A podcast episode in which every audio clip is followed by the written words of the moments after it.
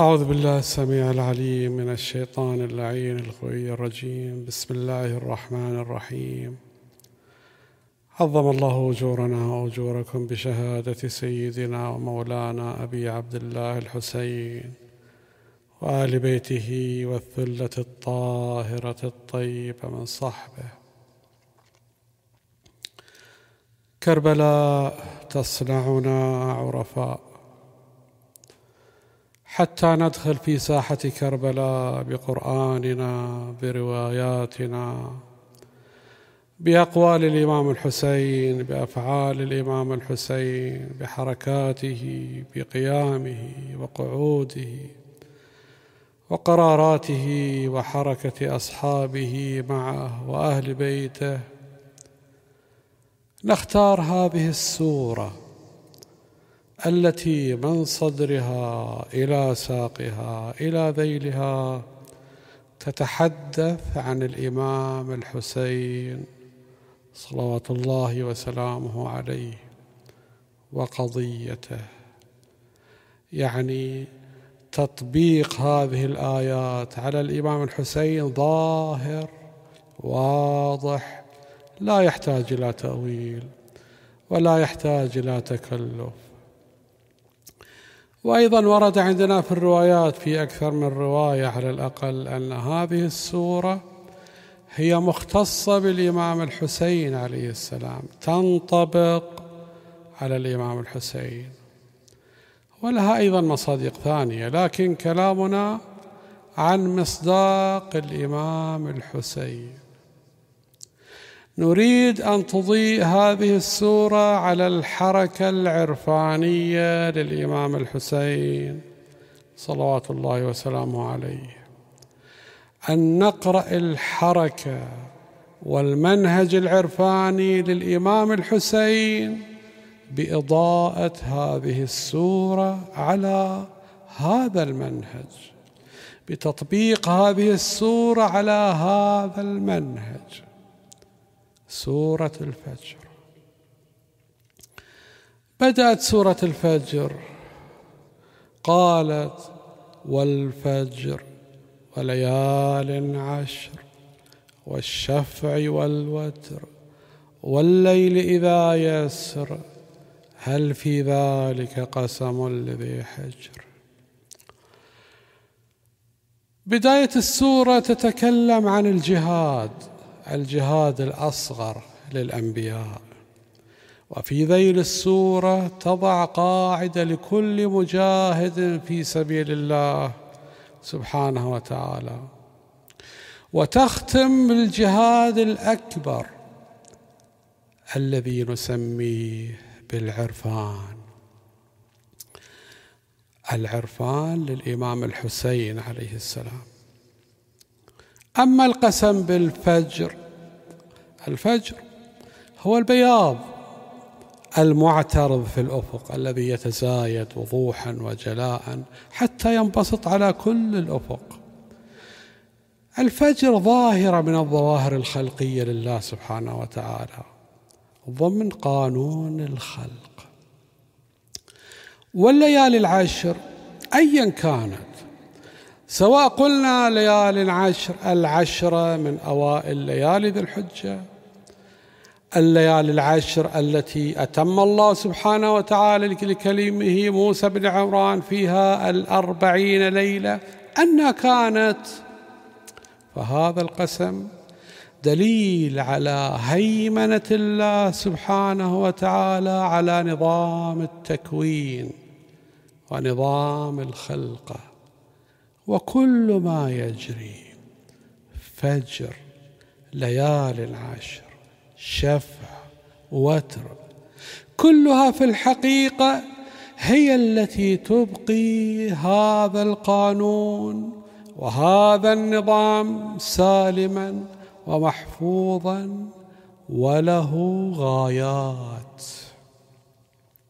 ولكن من ذا يعرف أن للفجر غايات؟ وفي الفجر غايات. من ذا يعرف أن نظام هذا الكون قائم على موجودات شفعية وموجودات وترية؟ لا نظير لها. من ذا يعرف ذلك؟ أن هذا شرط في هذا النظام شرط في هذا القيام أن هذه امور ليست عبثية. الذي يعرف ذو الحجر. الإنسان العاقل الذي له عقل الذي له عقال. الإنسان الذي له ما يحجره عن الخروج للباطل والهوى والظلم وللغضب وللشهوة هو الذي يعرف قيمة هذا النظام هو الذي يعرف بركة الفجر هو الذي يعرف بركة الخروج من الليل من ظلمة الليل إلى النور. هو الذي يستطيع أن يفهم معنى قوله جل وعلا والصبح إذا تنفس. وكأن الليل جاثوم على قلب النهار يجعله لا يتنفس. فعندما يسر الليل والليل إذا يسر يبدأ الصبح بالتنفس. كما الظلم يكون جاثما وكاتما لأنفاس الصادقين المخلصين الموحدين. ثم يبدأ الفجر بالمجيء فيزيح هذا الجاثوم وهذا الثقل ويتنفس الصبح. اذا القسم بالفجر لا يعرفه كل أحد. هو آية لكن لا لكل أحد. هو قسم لكن هذا القسم لا يعرف قيمته كل أحد. من ذا يعرفه؟ إن في ذلك قسم لذي حجر. الإنسان الذي له عقل يمنعه من الوقوع في الأخطاء يمنعه من الوقوع في الشبهات يمنعه من التفكير المنحرف يمنعه من الاقيسه الباطله هذا الإنسان إذا كان من أولي الحجر يعرف أن الفجر في نظام الطبيعة. أو الفجر في نظام كل انكشاف حقيقة يعرف أنه ضرورة وليس عبث في هذه الخلقة. اذا الفجر قسم يستحق القسم به. إن في ذلك لقسم. الشيء الذي يستحق القسم به الذي له قيمة أن تقسم به. الإنسان يقسم. الإنسان يقسم لكي يثبت حق. الإنسان يقسم لكي يثبت شيء آخر هو الحق. فبالنسبة للإنسان هناك قسم وهناك حق. ولكن أقسام الله سبحانه وتعالى هي بنفسها حق. يعني ليس هناك قسم وهناك حق. هو القسم حق. فالفجر نفسه دليل على وجود نظام. الفجر في الحقيقة هو النظام. الفجر هو زوال الظلم والانحراف والظلمات لكي يرى الآخرون النور. من ذا يفهم هذا المعنى؟ إن في ذلك قسم لذي حجر. نحن جربنا الحجر مرينا بالحجر. الحجر يمنع الإنسان من الاختلاط مع المصابين ويمنع الإنسان من الوباء ويجعل الإنسان محافظا على صحته وسلامته. هكذا أيضا الحجر العقل. العقل يمنع الإنسان من أن يختلط أو يخالط فكره وفهمه ووعيه وقراراته أن يخالط مرضى ومصابي أوبئة الشكوك والظنون والأوهام. يحد من حركة الإنسان بحيث لا يقع الإنسان في الفتن فإن الشكوك والظنون لواقح الفتن.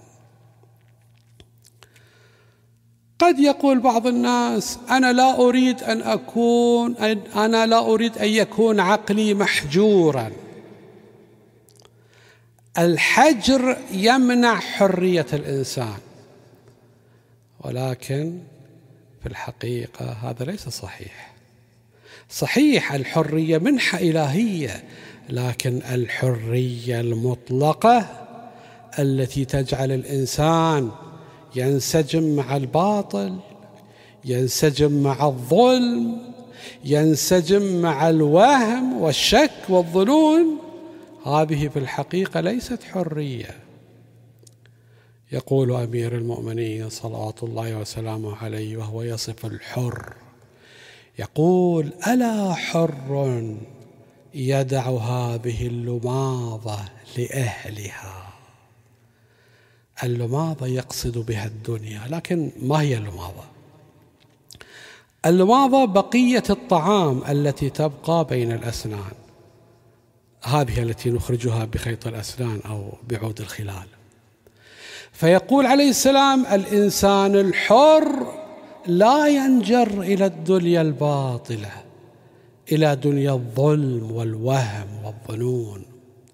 هكذا دنيا هي أحقر وأصغر من اللماضة من بقية الطعام بين الأسنان. الحر هو الذي يتركها الحر هو الذي لا يأكلها.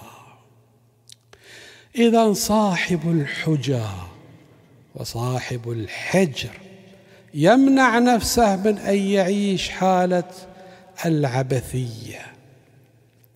ويمنع نفسه من أن يذهب من أن يذهب حب الدنيا بحيثيته. يذهب حب الدنيا بمكانته بموقعه بإنسانيته بهويته.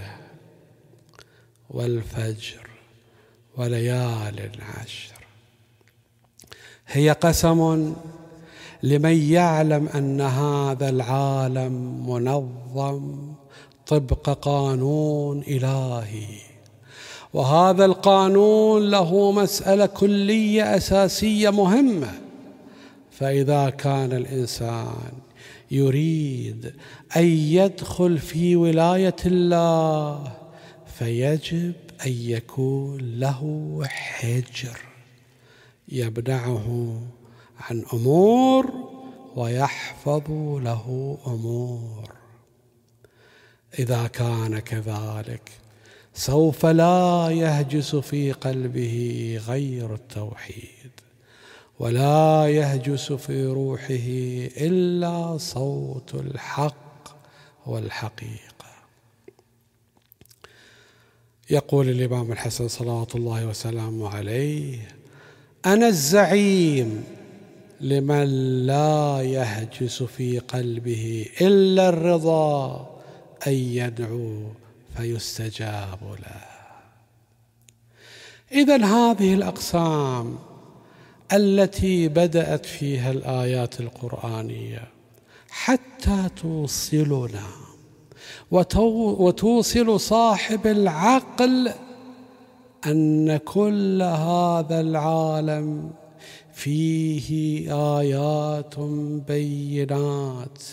وبراهين على مسألة أساسية وهي أن الله سبحانه وتعالى لا يدع الظالمين طول التاريخ ولا يدع الجبابرة الطواغيت طول التاريخ لا يتركهم الله سبحانه وتعالى. يفعلون ما يشاءون وكأنه لا توحيد عملي في هذا الكون. والليل إذا يسر. هل في ذلك قسم الذي حجر؟ ألم تر كيف فعل ربك بعاد؟ لماذا قصه عاد؟ لأنها حضارة بنيت على ظلم الإنسان إرم ذات العماد. هذا هو مقتضى إدراك التوحيد العملي في هذا الكون. عندما يتحرك الطغاة المرد الجبابرة ثمود الذين جابوا الصخر بالواد النتيجة لهذه القاعدة الكلية إن ربك لبالمرصاد.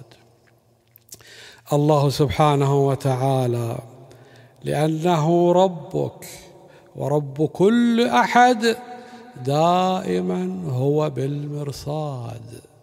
دائما في كل زمان ولكل أحد. الله سبحانه وتعالى بالمرصاد. الله بالمرصاد للطغاة. الله لهم بالمرصاد حين أظهر توحيد الإمام الحسين عليه السلام. وكفرهم بالله وشركهم بالله سبحانه وتعالى وطغيانهم على الله وطغيانهم في حق الدين وفي حق المؤمنين. إن ربك لبالمرصاد. كان يرصد الإمام الحسين وأصحاب الإمام الحسين ومن سوف يصلح على يد الإمام الحسين الله دائما له بالمرصاد. يقيل عثرته يهديه للتوبة للعفو ثم تاب عليهم ليتوبوا. بالمرصاد هنالك لهم كذلك في الطرف الآخر لكل ظالم ولكل متجبر. الله سبحانه وتعالى يكيد له في كمين يسقطه الله سبحانه وتعالى فيه. عجيب أن أصحاب الإمام الحسين صلوات الله وسلامه عليهم كأنهم جاءوا على قدر كأنهم انتخبوا على قدر. كزهير بن القين زهير بن القين ماذا كان ينقصه؟ رجل في قومه زعيم متمكن. الدنيا له ممتده كما يريد. أصلا لم يكن في طريق الإمام الحسين العقائدي. ولكن لأن فيه طهر ونظافة وصفاء وصدق وبحث عن الحق لذلك رصده الله سبحانه وتعالى. وأقال عثراته الفكرية العقائدية. حتى أدخله حصن الحسين صلوات الله وسلامه عليه في ليلة العاشر من المحرم. أراد الحسين صلوات الله وسلامه عليه أن يعطي أمانا لأصحابه قال لهم هذا الليل قد غشيكم فاتخذوه جملا. زهير بن القين عندما قال لهم الإمام الحسين ذلك كان مطرقا رأسه. فرفع رأسه ونظر للإمام الحسين عليه السلام قال والله لوددت أني قتلت ثم نشرت ثم قتلت حتى اقتل كذا ألف قتلة وأن الله يدفع بذلك القتل عن نفسك وعن أنفس هؤلاء الفتية من أهل بيتك. وهذا سعد بن عبد الله الحنفي يصر على أن يقضي دون الحسين ويقول والله لا نخليك. حتى يعلم الله أنا قد حفظنا غيبة رسول الله صلى الله عليه وآله فيك. والله لو علمت أني أقتل ثم أحيا ثم أحرق حيا ثم أذر يفعل ذلك بي سبعين مرة ما فارقتك حتى ألقى حمامي دونك.